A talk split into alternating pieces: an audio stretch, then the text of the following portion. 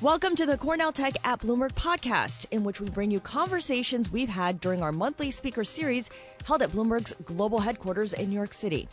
Cornell Tech at Bloomberg brings together students from Cornell Tech, Bloomberg employees, and members of New York's technology community, all to hear from entrepreneurs, investors, and thought leaders, luminaries from the global technology sector. Over the past decade, consumer access to transportation has become digital, mobile, and on demand. Cars, cabs, bicycles, and scooters can all be booked or rented simply by tapping on a screen. New York City based Blade has taken this transportation of transit to new heights, literally, providing helicopter, private jet, and seaplane rides that anyone can easily book on their smartphone. I'm Scarlet Fu with Bloomberg News, and in this episode, we talk with Rob Wiesenthal, co founder and CEO of Blade, about the crowdsourcing of transportation, his vision for the company, how Blade has expanded the market for private flights, and its plans for the future of short distance aviation, making urban air mobility a mass market product. Thank you, everyone. Thank you for the introduction, and thank you all for attending. I'm thrilled to welcome Rob Wiesenthal, founder and CEO of Blade, for this one's Cornell Tech at Bloomberg installment. Before we get started, how many people here use Uber or have used Uber? Okay, as expected. How many people have ridden on a helicopter before? Pretty good. All right, in this middle section. um, when I was reading up on Rob, I kept seeing Blade described as Uber for helicopters, and it's a pretty lazy way to describe your business um, because Blade is a lot more than that, but it's an effective way for people who are new to the idea. So let's start at the beginning. Um, we had heard that you were in the music industry um, before you started Blade. How and when exactly did you come up with the idea for Blade? Set the scene for us. Sure. Um, I think it was about 2012, 2013. I was working for Sony at the time, and I actually did music, movies, and television. And um, uh, I was lucky enough that a, a friend was going out to Long Island and invited me on a helicopter, and was leaving from the east side on 34th Street. And we walk on the tarmac, we get in this helicopter, and I see this beautiful helicopter right next to us. And um, and this guy, one guy gets in, this beautiful helicopter, and then we get in, the two of us, this other helicopter. The one next door. One, yeah. And then about 35 minutes, we both landed, and he got out of his alone, and we got out of ours. And I'm saying, like, something is wrong here. And when I was at Sony, aviation actually reported into me, and a helicopter would cost to fly 90 miles about $6,000. So I'm saying to myself, okay, there's six, seat in this heli- six seats in this helicopter. There are two of us in this one. There's one guy in the other one. We're going to the exact same place. This doesn't make any sense. So I did a little research, and uh, the average helicopter utilization was 1.7 out of six people. So the average helicopter, when it was in air, had 1.7 people inside of it. So I'm saying, well, what can you do to fill that up and basically aggregate that demand and get that price down because it just didn't make any sense.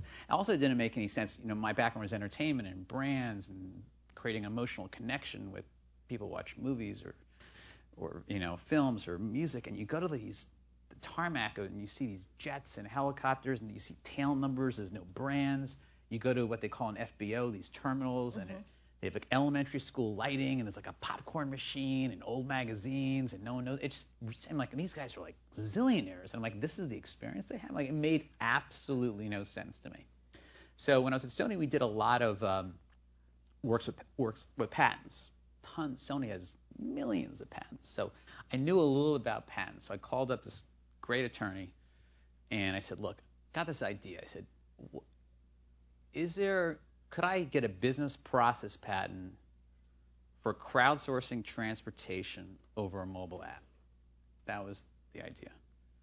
And he thought a lot about it and he said, no. Good idea though. And so I said, all right, that's fine. But he said, you know, if if you you have a better chance if you started a business around it. And so we thought about it, and you know, we saw that just you know we saw friction. You know, a lot of people, a lot of, a lot of times people solve, you know, create companies where it's a pro, it's almost like they're in search of a problem to solve, right?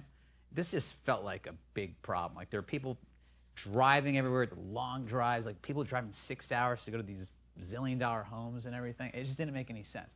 So and they were taking buses and cars and and then you had like this 0.111 percent, you know, 0.001 percent who were having you know their own helicopters and everything.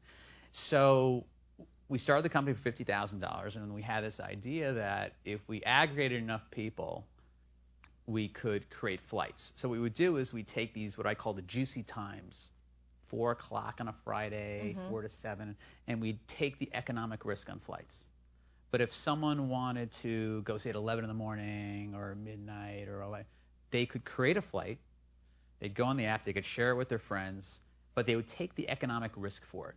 So the idea was we knew all these people were chartering, but we made the bet saying, look, it's a 30 minute flight. It's kind of, you know, it's not that it's loud inside the helicopter, but you're not really, don't have to talk to anybody. It's a beautiful view. If you just got one person to join that flight, that guy who would charter has a 20% discount. Right. So it was almost charter with option value. So it wasn't what most people thought was, which was at the start, I'm going to go fly when I want and fly for the price of one seat, which at the time was like $545, I think. It really was built by people who had lots of wealth who enabled other people to come because they got that discount, right? Um, and then over time, we just started phasing out crowdsourcing and did more scheduled. But what we did, it was pretty, it was pretty interesting. What we did, we didn't give you cash, we gave you credit. So if you chartered a, if you crowdsourced a helicopter for five thousand dollars and you filled up all the seats, you essentially got, you know, forty five hundred dollars back, but in Blade credits, which made you fly again. You didn't get cash Ah, back. clever. And so we kept it kept this wheel and it almost gamified it. And it got really strange because I remember one time like we started doing this and a guy crowdsourced a flight at four o'clock on a Friday and we saw a couple seats sell and then we said let's put one up at 3:30, right? Just see and so we're like an airline, it's like Delta, we can do anything we want. let's put a flight up at 3:30. And the guy called up, he's like, "You're competing with my flight at four o'clock. People were booking it. They were getting angry. It was kind of amazing." Um, and uh, so we knew we were onto something. And then we started just scheduling more and more, and kind of reducing the crowdsourcing, not by, any, not intentionally. We just had a lot of scheduled flights. And but what was interesting, Memorial Day weekend, our first summer, when I realized that we had to keep crowdsourcing was because of signals. It gave us signals of demand. So most people think if you're going to a leisure market on Friday, you fly out, and on Sunday, you come back, right? So it's Memorial Day weekend, and all of a sudden, it's Saturday, and there are all these flights coming from like Southampton, East Hampton, all over the place, back to New York that people created. Made absolutely no sense to me. Like, why are these people Did you have back? helicopters on standby ready for this? Was Yeah, this we had, something- yeah, and I'll tell you how we're asset light. We had access deals with all these different operators, but it didn't make any sense to me. I said, why? So I we called up these people, like just out of curiosity, why you're flying. It was the Rangers playoffs. Ah. Then in July, it was a Saturday, and we saw all these flights going to like New Hampshire and Vermont and all these different places. Like, where are these people going? It was Saturday, and of course, as I said, like let's they're all crowdsourcing these flights, and they're starting to fill too. Mm-hmm. It was Camp Visiting Day, and now Camp Visiting Day is a Blade product. We fly more people to camp on Camp Visiting Day, like parents and stuff. Than, and so crowdsourcing for us, it started. It was definitely the fuel that got the company going. Right. And now we use it for signals. So when we go into a new market, we will open up the app and allow multiple destinations, and we can see when people are creating their own flights, and that becomes a signal for demand. So it's a discovery vehicle. That's yeah. fascinating. And and so, but you know, to your, your point about the company, one of the things to understand about Blade is that we're asset light. We don't own any aircraft. Mm-hmm. And you mentioned kind of the Uber analogy. We're very different You're in a this. platform. Yeah, and it, we're very different in the sense that I even hesitate with this sense of platform because we're not a marketplace. Um, when you go into an Uber, almost every car is different, every driver is different, their skills different, their attitude's different, their I mean er, their sense of direction is different. Like there isn't there's a lot of variability you'll So find. the experience is unique depending on the driver. Yes. And because, say, in New York, we work with we represent about 75 of the business, 75% of the biz, charter business of all the helicopter operators in New York. So, and they're probably only five or six. So you got these guys that have tons of helicopters, but there's a consistent training. So, I'm, so instead of saying hundreds of thousands of drivers and who just like download an app, put it on their window and start driving, we're dealing with FAA trained pilots who work for one organization that have their own le- level of safety and training. And then beyond that, we have our own head of safety and training um, because we're not operators, but we want a consistent experience. And what we found is it's very different for a pilot to fly a couple people who know each other than six people who don't know each other. Explain that. Um, helicopters have always been a B2B product. It's sort of like, you know, I always think about it like, I, I this, this analogy is getting hard because I now have gray hair. The CEO with gray hair, you know, in the in a suit, and he's shaking hands with the guy in the tarmac and handing over like the deal, and it's all guys and no girls, and you know, it it just it, it's it was strange, like a real C-suite product, Mm-hmm. right? And so pilots were trained literally not to speak to their uh, their passengers, kind of look down, almost like a 1960s version of a, of a chauffeur. I mean, really bizarre. And we have our average age, you know, is probably in the early 30s as opposed to high 50s for where it used to be. And people get in, you know, this company was built in the back back of Instagram. They got cameras, they got dogs, they're talking to the pilot, and like the pilots are just like, when they first started flying Blade, it was like, what is going on here? Too much interaction. okay, I mean, it's nuts. I mean, it's sort of like, and I never forget the first like flights, one of the first flights we were we were doing, people walking in the tarmac, and it became a real safety issue. You guys may not know this, but there's more accidents with helicopters on the tarmac than there are in the air. It's really dangerous. People getting too close to the. to the tail rotor, especially. Uh-huh. One one word of advice. If, if you guys remember anything about this conversation today, never walk behind a helicopter. That's it. Just don't walk behind a helicopter. Not a good thing. But on the tarmac, they're like, and you just want. I mean, and you just see them just like wandering into the, and you're like, oh my god. And this so is not going to work. no, and so you know you kind of fall into things, and what we did was, it was really interesting. Um, we're known now for our lounge and terminal network. There's a moat around New York City. There's no way to fly into Manhattan now without going through or around a Blade Lounge. And people go to us and say all the time and say like, you know, why do you do these? How did you come up with this idea the lounges? And the lounges are so fun because the average passenger comes 45 minutes before their flight, which means they're not late. You know, what really happened was uh, on East 34th Street, there was an FBO, Atlantic Aviation, and during Hurricane Sandy, their entire FBO got destroyed. So they built a new one next door. And the old one was still there, but just destroyed. So when I spoke to them, and I, had to go over to Atlantic with my hat in hand and say, look, we're starting the service, and like, you know, like the 80th guy in the history of uh, New York to think that they can, you know, create a helicopter company or a short distance aviation company. And uh, they said, okay, fine, you start. And they didn't think it would go anywhere. And then all of a sudden, all these young people started coming. But what they didn't realize is that on a Friday in New York in the summer, there was like Henry Kravis and there's like Donna Karan and like people were like doing selfies and they're like drinking rosé and they're like and they're like this is not going to work. You're not going to be here anymore. There's a building over there that's bombed out after Sandy. You Load all your passengers over there. So what do we do? We call up ABC Carpets and we say, look, you know, we're starting this company. Can you give us free furniture? Maybe people see it and buy it. Mm-hmm. And all of a sudden, we created this lounge experience. But we created the lounge experience. It was almost like an Animal House thing. We were kicked out, Out of necessity, of the FBO. And they said, you know, wh- why did you start serving rosé, which became famous for like our sippy cups and everything. Uh, Rose sippy cups. Actually, Rose. Actually, do you have any of those those cups? We'll show. We'll show one. So uh, we we and people said, why did you serve? Why were you serving rosé? We were actually scared the helicopters weren't going to come, and we figured if we served rosé, like, yeah, you know, maybe they'd be a little bit more. And also, a lot More of people, forgiving. 75% of the people who flew Blade never flew a helicopter before, and they were scared. So it calmed them down. You know, all these things seems like genius marketing moves right now. Absolutely not the not the case. It was really it just kind of you fell into it.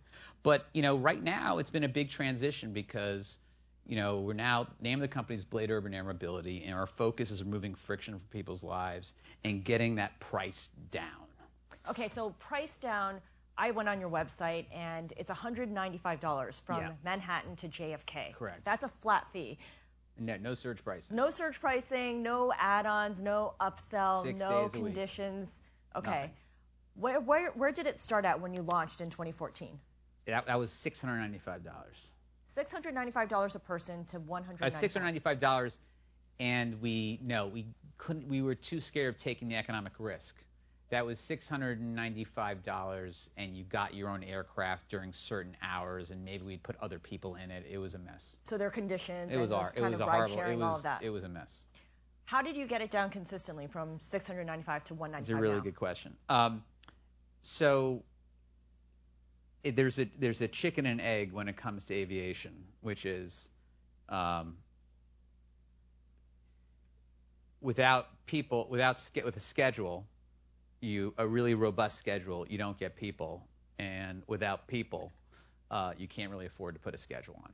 So you really have to invest into a market and get that utilization up. Uh, and so we realized that you know this the problem we had to solve was it was easy to get people to the airport because they could land and we can put them in the car and that car would take them to your terminal. We first did a deal with Delta and we're now partnered with American and American or the time we first started with Delta, Delta would actually drive to the helicopter, mm-hmm. bring you through a private security and bring you right in the plane. It was really terrific but the returns were really complicated because your plane could be late. You could some people go, you know, have bags, some people don't. Some people are going through customs because they're going internationally. So what it was all about was flying every 20 minutes. That was it. And said we're going to fly every 20 minutes there and back. It's like a so no matter shuttle. when you land, and we have a network of cars. So when you mm-hmm. get out, you have a greeter. It takes you, and this is all included in the $195. They put you in a car and they take you to the helicopter, and then you go to the west side. And and right now, you know, we're very focused. You know, this is you know a lot of this is about City 2.0. I mean, this this city that we live in right now, you know, swells up to you know 10 million people on a day. You know, it's got 4 million residents, and the streets are meant, you know, from the 16, 1700s for you know horses and you know you see you see these townhouses and brownstones that are up here up steps because you know plumbing only went down. We have 170,000 Ubers and Lyft and ride-sharing cars in New York City clogging the streets, and the average speed has gone down from 11 miles an hour to 7.8 or something like that. So we see all this friction. It's like, look, we got three choices. You can make the streets wider. It's not going to happen you can do what Elon Musk wants to do and go underground. We already got subways, so that's not happening here. Or you're going to go in the air. It's going to happen in the air. Uh, and we're betting big on the air. And today it's helicopters, and in the future it's going to be what they call eVTOL, electric vertical takeoff or landing vehicles. And you know, our view early on was that a VTOL was going to take a longer time, and that the only difference from what we're doing today and what people will be doing in the future is that the, the aircraft that we're using are louder and require more maintenance. That's about it. And um, I think that what we've effectively done over the past four or five years is leverage the kind of early adopter, high net worth flyer The CEOs. yeah, well, CEOs or the people going to the Hamptons or whatever to go essentially fund lower cost products like this airport product. So not unlike you know we take like Tesla 10 years ago, you saw them every now and then. You're like, wow, they went they were 150 thousand dollars and they go 70 miles before they need a charge. Now they're 38 thousand dollars. Those guys that bought Teslas for 150 thousand dollars, you know, not that you're thanking them, but if you you feel free to thank them if you want, but they paved the way for that car to get lower, lower become a lower cost. So, you know, and also it helps, you know, in terms of building the brand and the experience and giving you the know-how. And obviously those flyers are extremely demanding, mm-hmm. but this is a drive down to get that cost down. And we're doing that by utilization, by frequency, and joint ventures. So the helicopter that you go in, when, or one of the helicopters you go in when you go to JFK, it's a joint venture with Bell. We have joint ventures with Lockheed, and one of our largest investors is Airbus. And what they want to understand is urban air mobility. Um, because most people don't think about it, but um, they're not exactly customer-facing companies. I mean, those are not customer-facing companies. companies, and helicopters are really meant for the military, oil field services, forestry, electrical work, mm-hmm. um, EMS, or emergency, uh, you know, you know, emergency uh, medical. And one day somebody said, I got an idea. Like, let's take people, let's throw leather seats in them. and we're actually realizing like these helicopters are actually not meant to take people. I mean, they they are because they got seats, but, but they got four-point seat belts and they got these right. wild headphones and you can't see the pilot. I mean, it's just not meant for the use. So, you know, we've given Bell over 150 things to work on for conventional helicopters that have nothing to do with propulsion or aerodynamics, that are just little things that we notice. Everything from the kind of dimensions of bags to in having physically challenged people get in a helicopter to how does a pilot actually lean back and tell you to put on the headphones and you know a four point seatbelt that essentially unless you've raced Daytona there's no way you're ever putting a seatbelt on right and like and we have to move we have to it's called quick turns going mm-hmm. to JFK so we can't sit and give a 20 minute education of what it's, you know, how to be a passenger in a helicopter, and we're doing it. So I think that's going to be a great, some great learnings for Sikorsky and for Bell and for Airbus. So we're excited to see those actually hit the market, you know, which will probably happen before eVTOL gets here. But in the meantime, you're doing that. That's you, on you, and that's your burden. How do you get people to understand what the experience entails if 75% of your passengers have never ridden a helicopter before? Well, it's a lot of marketing. Um, and so if you, you know, we're, we're a big believer, uh, and, and this is, has nothing to do with my age, but we do a lot of video, both digitally and also even on TV. We advertise on Bloomberg, we advertise on CNBC, we advertise all over the city uh, through MSOs by zip code, and we show the end-to-end experience. We show this is what happens because it's still strange to people. It's mm-hmm. like okay, you go through a lounge, you check in, you get in a helicopter, you land, and you go to an, you go to your airport, all that. You got a car picking you up, you go to American, whatever it is. So it's it's intimidating to people, and I think that's been a very big challenge. I think it, explaining to people that you can afford this, mm-hmm. that uh, you uh, uh, that it's safe, that uh, it's easy to book uh, and, you know, look, I remember years ago, you'd go to a business lunch. I remember going to Sony and going to a fancy restaurant, and I get out of the restaurant, and this guy had a, a Lincoln Town Car pull up with a driver. Oh my God, he's so fancy. And now everybody's got like, you know, an SUV or whatever, like with Uber. I mean, like just blew it out of the water, right? And so that's the same kind of thing that's happening with helicopters. Now I mean, it's going to be, it just is going to be another mode of transportation. You know, the bottom line is you guys will be flying in the air inside the city. Maybe not today, probably in a couple of years. Um, you know, maybe it, it's up to you, but I think that you know we're going to we're going to keep getting that price down, and we're going to fly to more and more places. And once we get to quieter technology, mm-hmm the number of places we can land goes up, and then the you know our total addressable market goes up exponentially. But we have to start today. You can't wait for this new technology to come. So you mentioned how, um, like Uber, you're asset light. Yeah. Um, maybe not so much a platform because you have specific operators that you work with. Talk to us a little bit about these operators because their business probably blew up when you yeah. started working with them. Um, do, is asset light a permanent condition? Is that something that could evolve or could change at some point? It's a it's a really good question. I think, you know, the way we look at it is that we want to be more deeply integrated and control that experience as much as we can, mm-hmm. which is much easier job than Uber has, kind of dealing with contract drivers uh, who where it's you know it's a side gig.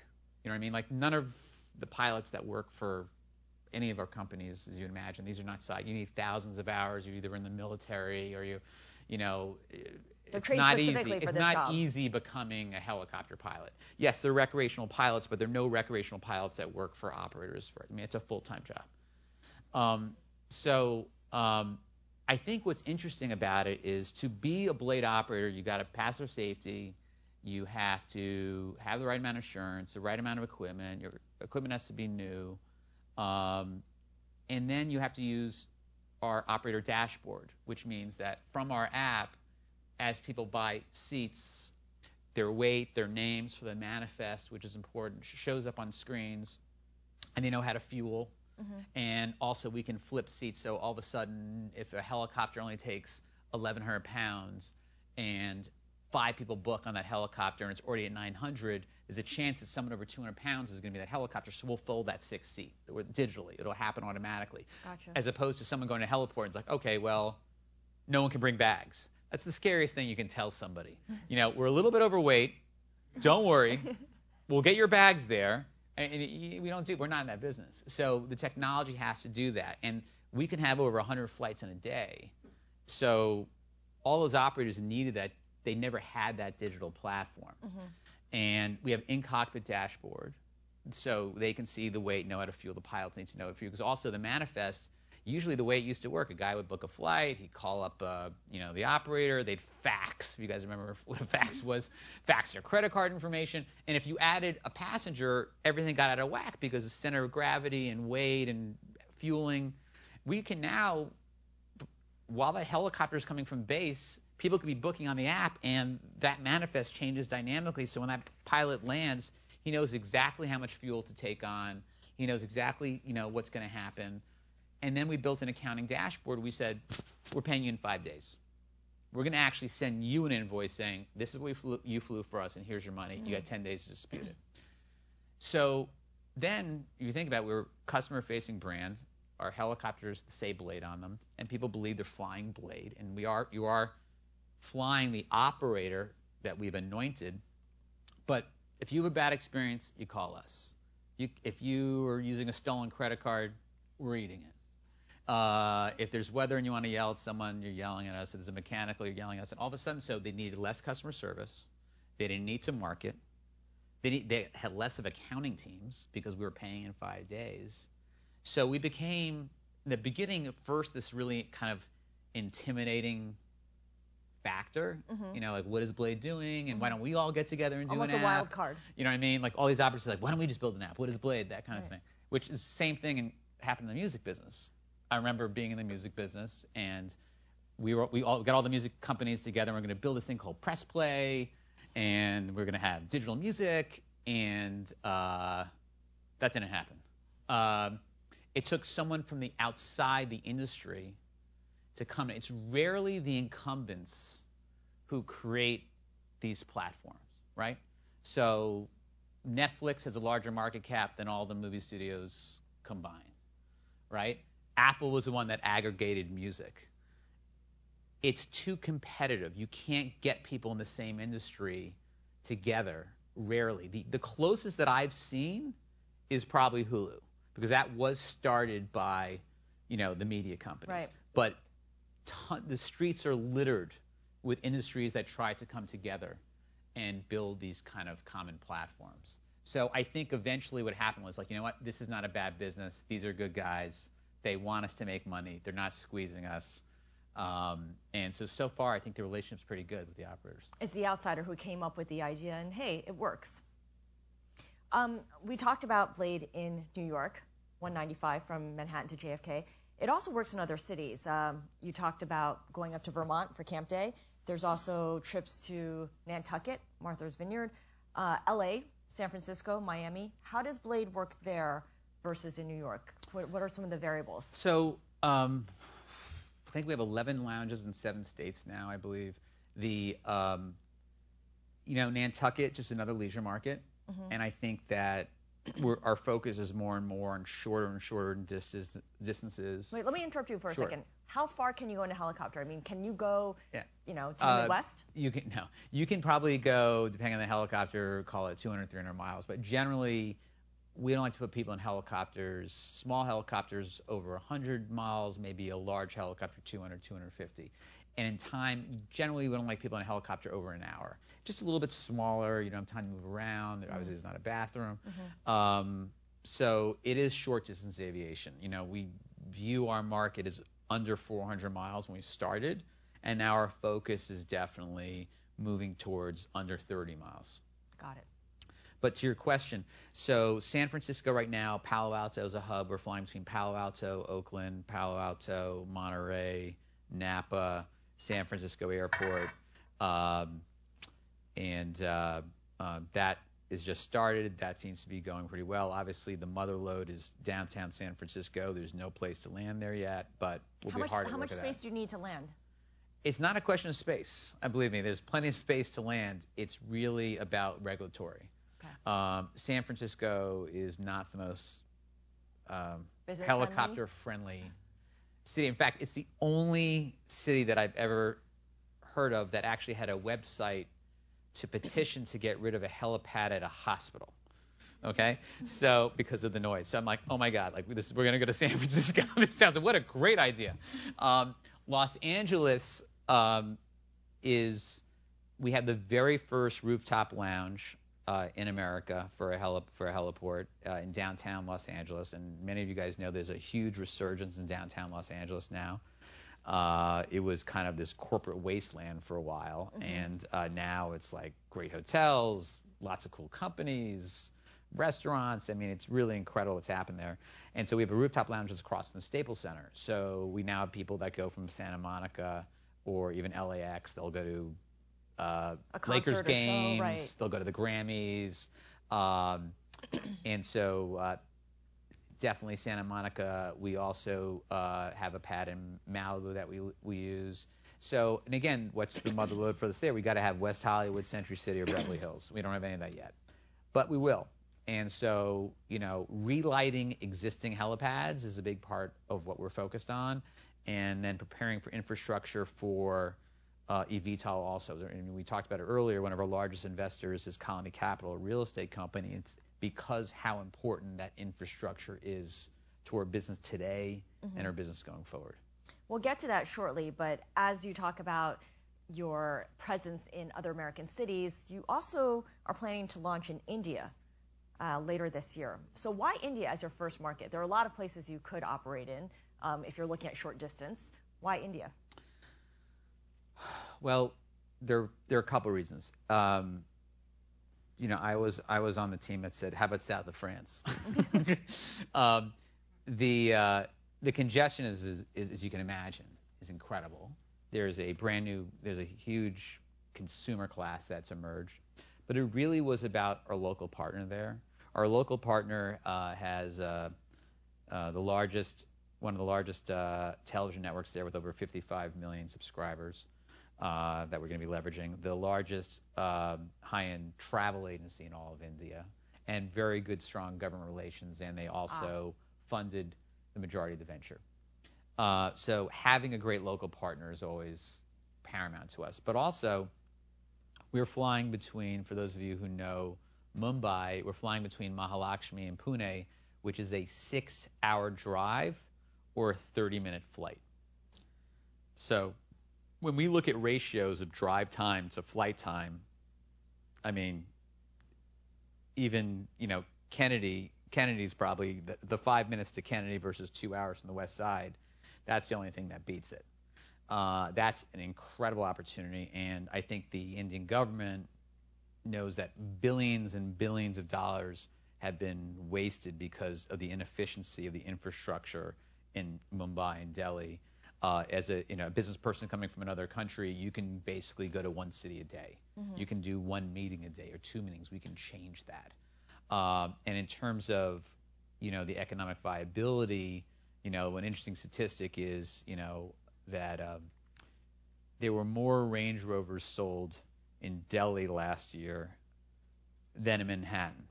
Now that doesn't sound maybe that impressive because obviously Delhi is pretty big, but a Range Rover in Delhi costs three hundred and fifty thousand dollars.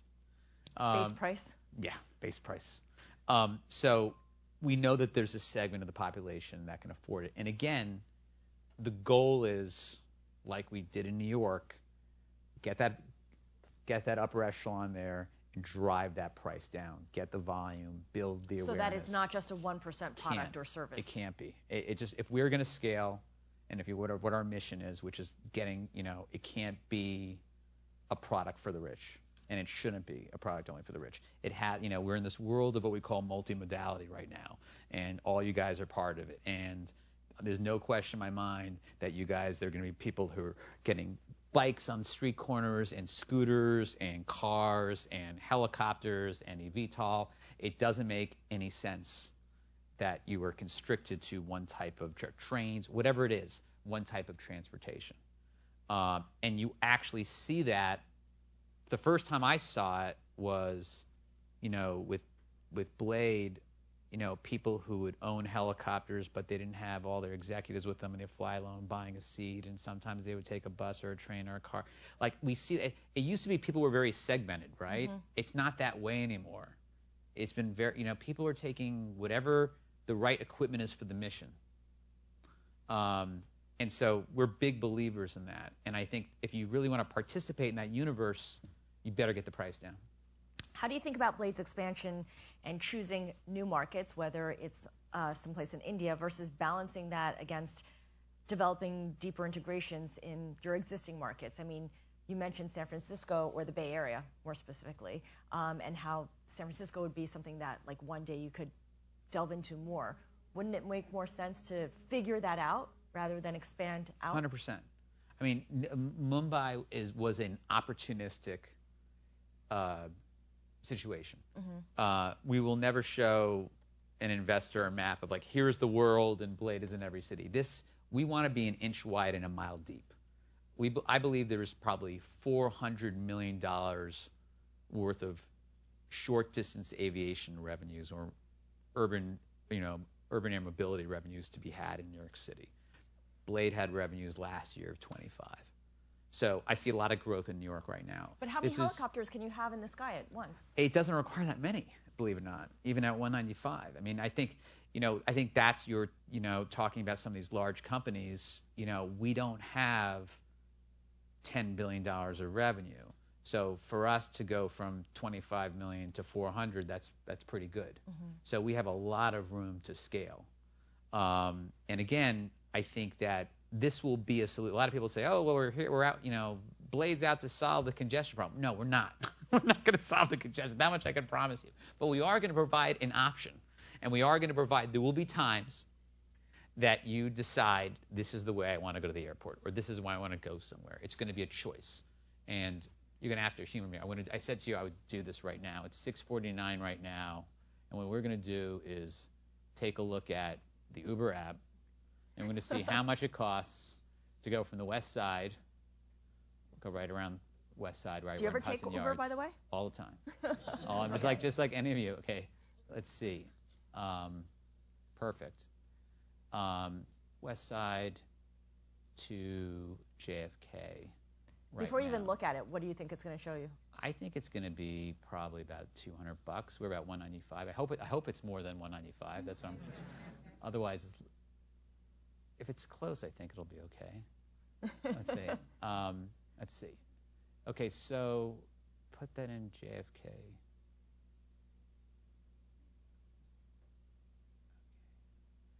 All right. And uh, it's $236 right now Is for that an Uber X SUV. or- no SUV? Okay. So we've broken the barrier of an Uber SUV, and let's take a look at an Uber. It's $163 for Uber Black. So that means for $32 more, you could be there in five minutes instead of I'm looking right now. That's two hours uh, from the west side. So that to us is really special, and I think there's a lot of room to scale with that. And so I believe right now, I mean, that product is on the Uber app for a reason. There are people taking it. Uh, and also, I think from an interesting was one of the reasons we picked Bell as a partner. You actually release less emissions in a Bell Long Ranger 206 to the airport in five minutes than you do if you take an SUV alone uh, to the airport. And it's also the quietest helicopter that's made in the industry today. So, you know, most people think, oh my God, helicopters are polluting. The bottom line is they actually burn 30 gallons of clean jet fuel an hour. You're talking about a five minute flight. So, um, and, you know, obviously, you know, our long-term goal is to be carbon neutral, which will happen with eVTOL, but it's something, you know, being a, next to safety, being a good neighbor is our number one priority. So noise abatement routes, in terms of altitudes we fly, routes we're flying over water as much as we can, and using the right equipment for the mission. Uh, so, you know, quieter uh, aircraft is important to us. When you say quieter, though, that's still a far cry from what people are comfortable with. I mean, in the Hamptons, for instance, they are trying to limit helicopter rides because people don't want to be hearing the choppers and the, the blades at 9 p.m., at 10 p.m. Yeah, and I think, well, I think it's a, it's a really good point. I mean, and so what do you do about that? You do a bunch of things. As I said, the right equipment for the mission, so you're not using larger helicopters when you don't need to, because mm-hmm. those are the ones. You know, right now we're about the helicopter that we're flying right now is actually was deemed by uh, a municipality in the Hamptons as not noisy. And what I mean by that is they put they I know that's strange. Term. It's a technical term. They actually came out with a list of what they considered noisy aircraft, and because this was 88 decibels, uh, it was not on that list. But what's interesting is not actually decibels you know, a blender is twice as loud as a helicopter. There is the vibration and the frequency of a helicopter that just annoys the crap out of people. And so when you get to eVTOL, it actually the noise, the level of dB is not going to be that different, but it will be less pleasant. It's why it's interesting. You know, jets are really loud. I mean, mm-hmm. private jets are incredibly loud, but they don't annoy people that much. They don't. People don't have that same kind of reaction. We spend a lot of time studying noise more than you even want to know. And what's interesting about a VTOL is that the noise from a helicopter is coming much more from the size of the rotor cutting through the, the air than it is from the engine. I see. And with a VTOL, you're dealing with lots of little fans. And so they make less noise. So it's not so much that it's electric. And so we fly seaplanes. With a seaplane, you have a prop in front, and you actually listening to the motor. So we're actually been experimenting, talking to manufacturers and Cessna about uh, using electric motors in seaplanes, which will also reduce noise. And this is this all, it's all going to happen. And so when is it going to happen? That's a really good question. I think um, ne- qu- quieter aircraft, conventional helicopters is happening all day long, right? They're, they're getting quieter and quieter each mm-hmm. year. eVTOL you know, where you talk about you know, Uber Elevate and things like that, which is electric vertical takeoff and landing. You know, sometimes people call them spaceships, flying taxis, tilt rotor, drones, whatever you want to call them. You know, I think that's kind of feels like five to ten years at this point. I think you know Uber's made pronouncements about 2020. Don't think it's going to happen 21, 22, 23. I think it's tough. I frankly think what happened with um, the Boeing 737 MAX is going to set things back. How so? Because the biggest, we have eVTOL today. The issue is certification. It took 10 years to certify the Honda VLJ, the light jet. It's a jet. It's a conventional aircraft. The Boeing 737 MAX was certified. It was a 35-year-old aircraft that they upgraded. Right and they supposedly, again, I'm not an expert on this, I got to be careful, but what we all read, for true, they had a fast track and happened very quickly. So now let's take something that is never that uses propulsion and aerodynamics that has never been we've never used for for civilian travel before and certify that. By definition, I think one would think that the certification process is going to be reviewed, mm-hmm. and next generation aircraft may have a higher hurdle than it did before then. So I, you know, I think that's probably something that people are really considering. Okay, so as the technology improves and as you look for new solutions, currently the price is 195. How low do you think you can get it? Within five years, 70 to 90 dollars. 70 to 90 dollars one way from Manhattan to JFK. Yeah, and I think that others have said 14 dollars by 2020 in landing on every building in New York City. Uh, it's not happening. Uh, they're not going to be. I don't. You know, I don't think pilots are going to be learning by YouTube videos. Mm-hmm. I don't think we'll be landing on top of the Bloomberg building. But I do think that you're going to have this cohabitation phase where you're going to have conventional helicopters, and then you're going to see this really kind of strange thing next to it. that will be an eVTOL, and they're only going to take four people and not a lot of bags, and they're going to have to be recharged every four hours. Go back to the Tesla analogy, right? They're going to be a mm-hmm. pain in the ass, and they're going to be expensive. But if Uber And- comes on and offers and, and is, wants to get in with Uber Elevate, I mean, won't there be some kind of price war where prices will go down and everyone will just take a loss for a while? I mean, I think that there are a lot of companies right now that want to build market share mm-hmm. by lowering prices, uh, and uh, you know, there are many companies, not only Uber, and that's a definite, you know, possibility. I mean, we have to focus on what we do well. Uh, we have to focus on our own company. I, you know, you can't look at the competition all day long. You got to focus on what you're doing, and uh, I think that you know, right now, what we see are a huge opportunity with conventional rotorcraft. We see eVTOL really much more in the future, and we're making a bet that urban air mobility is here today. We're not going to wait for it. And we're going to work with the technology we have, get the prices down as much as we can, keep it as safe and reliable as we can, and then transition people over time to next generation when it's available. In the meantime, you kind of trademark your that experience too, so people know exactly what to expect Exactly. when they walk into a lounge. All right, let's open it up to questions from the audience. Rob, um, we've got a microphone, and this gentleman in the front row raised his hand right away, so let's have him ask the first question. Awesome. Hey, Rob. Hey. Uh, my name's Asher. I was an MBA graduate from Cornell Tech in 2016. Um, I also I tried the crowdsourcing travel with busing. Did not go nearly as well. Um, so one of the things you talked about as a bottleneck towards growth or towards everyone here being a part of the ecosystem is the EV, E- eVTOL, if I'm pronouncing that right, and um, kind of the technology.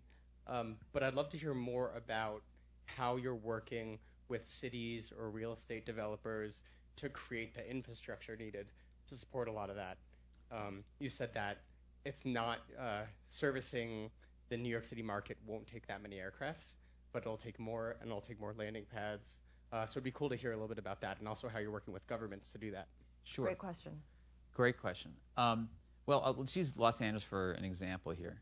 Um, if you look at the Los Angeles cityscape, you'll notice that all the buildings are flat on top, and that's because they all have helipads. Um, some of those were meant for fire and medical emergencies, and some of them were actually certified for flying. And then over time, because of noise or potentially you know, accidents that happen over the years, people let their certification lapse. Lapse. So we have really two distinct kind of verticals that we look at when it comes to infrastructure. One is relighting existing pads, which is a faster process, and the other one is kind of eVTOL infrastructure. And so we have a, uh, a relationship, uh, working group with Vornado that actually is a developer of this fine building here, um, where we're saying like, okay, well, if you're planning now a building that's not going to be built for five to 10 years, you need to start thinking about eVTOL, right? And how are you going to accommodate this next generation type of aircraft? So we have a small team in place at Blade, and they think about things like, okay, how many amps do we need on the roof, and is there a line of sight in terms of, you know, for um, you know, for a, you know, a flight pattern? Are there buildings that are, you know, superseding it on each side where a hel- you know, an aircraft is going to have to kind of drop down? Do you have a private elevator that's secure that people from the outside can get to straight to the roof? Where are we processing people for security? So all these different things. And it's resonating with real estate developers. And I think that what you don't want to be is that guy that, you know, built this building and it comes online at in 2030 or 2028 and a VTOL's thing and the guy across the street Has it? and you don't. Yeah. So that's why Colony Capital has been so important to us. And I think they're, uh, what we like to say, they're, we call them skyports. I would say within the next couple of years, there are buildings that will go up that have hidden skyports.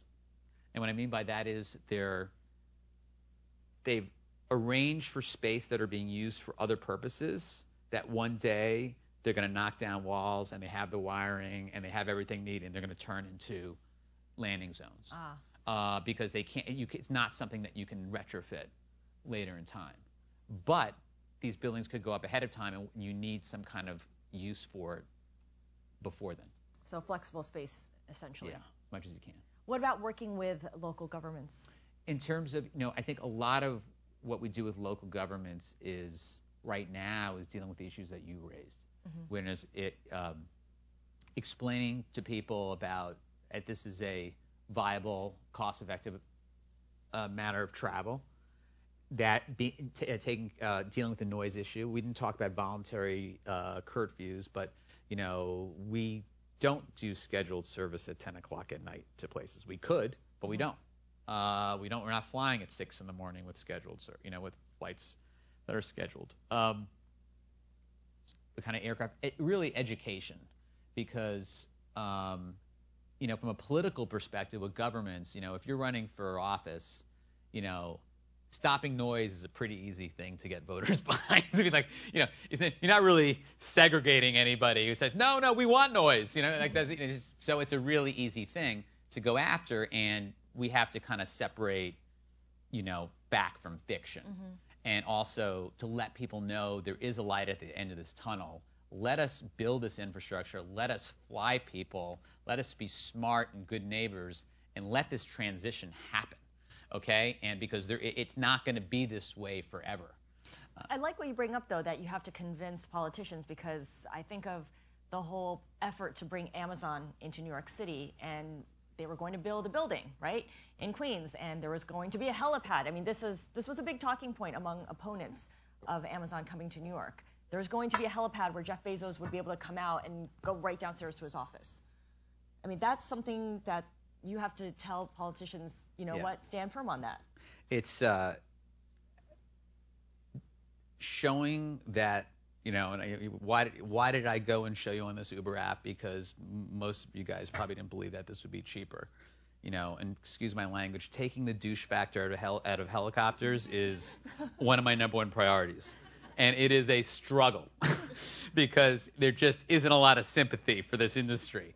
Um, and that's why, you know, we're not called a helicopter company, we're an urban air mobility company because we really do view this as, you know, this is a choice. You're flying by air. Uh, and because it ha- it does have that stigma, and um, there's no question in my mind. And listen, Jeff Bezos goes, you know, we don't we know about uh, Blue Origin and what he does in space and everything.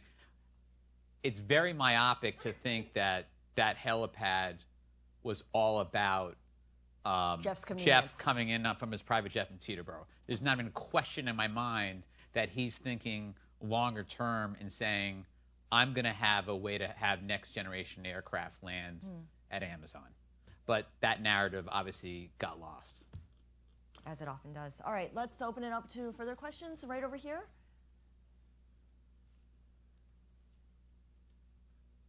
Hello, uh, my name is Kathleen Gowder, CSM for Hire. Um, see me after.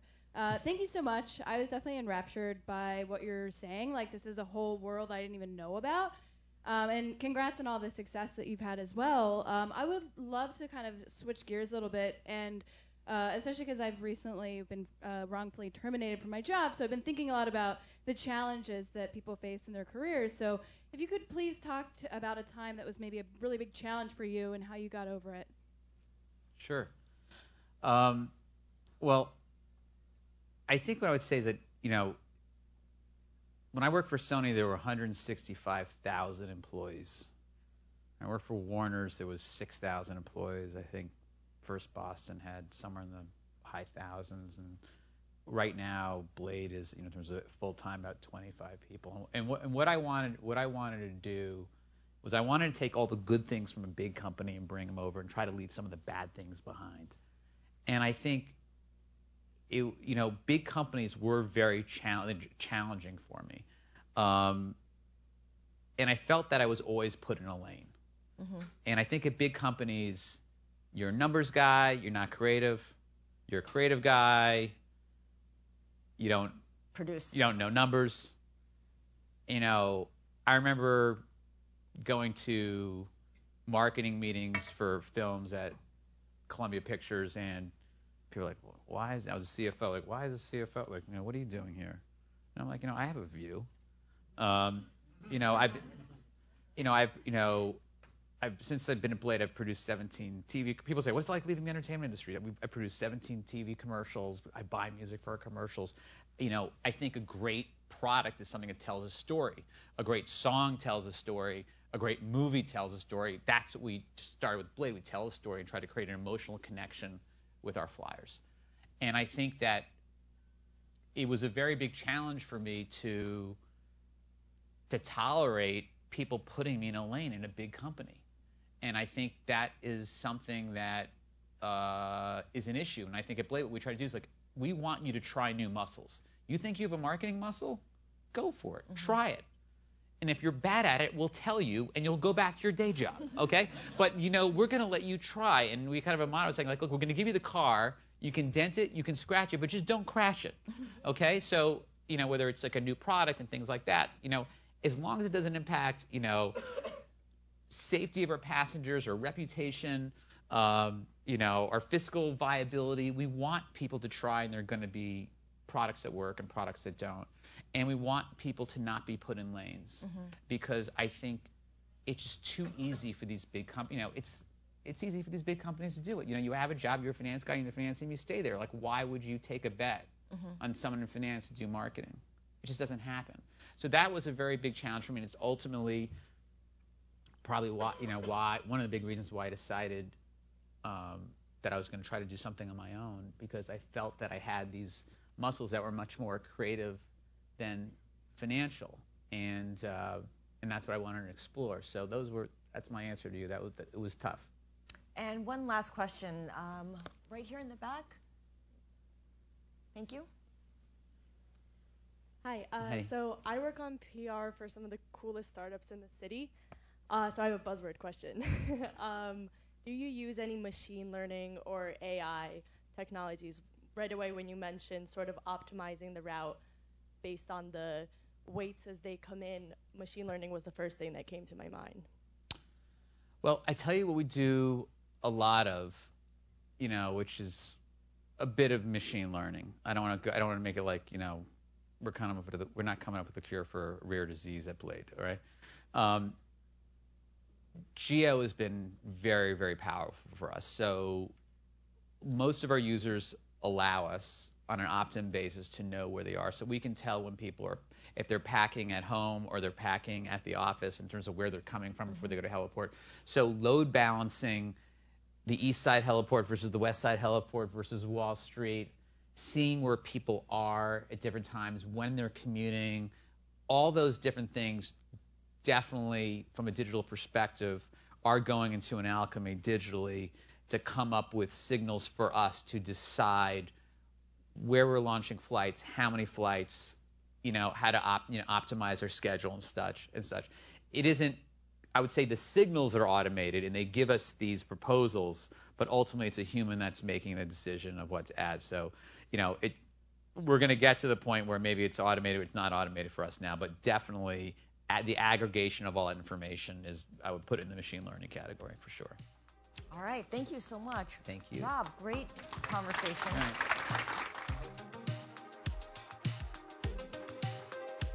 Thanks for listening, and be sure to follow Tech at Bloomberg on Twitter, like Cornell Tech at Bloomberg on Facebook, or visit the Cornell Tech at Bloomberg podcast homepage to sign up for invites to future events in this series. You can also watch any of the interviews from this event series on Inside Bloomberg on YouTube.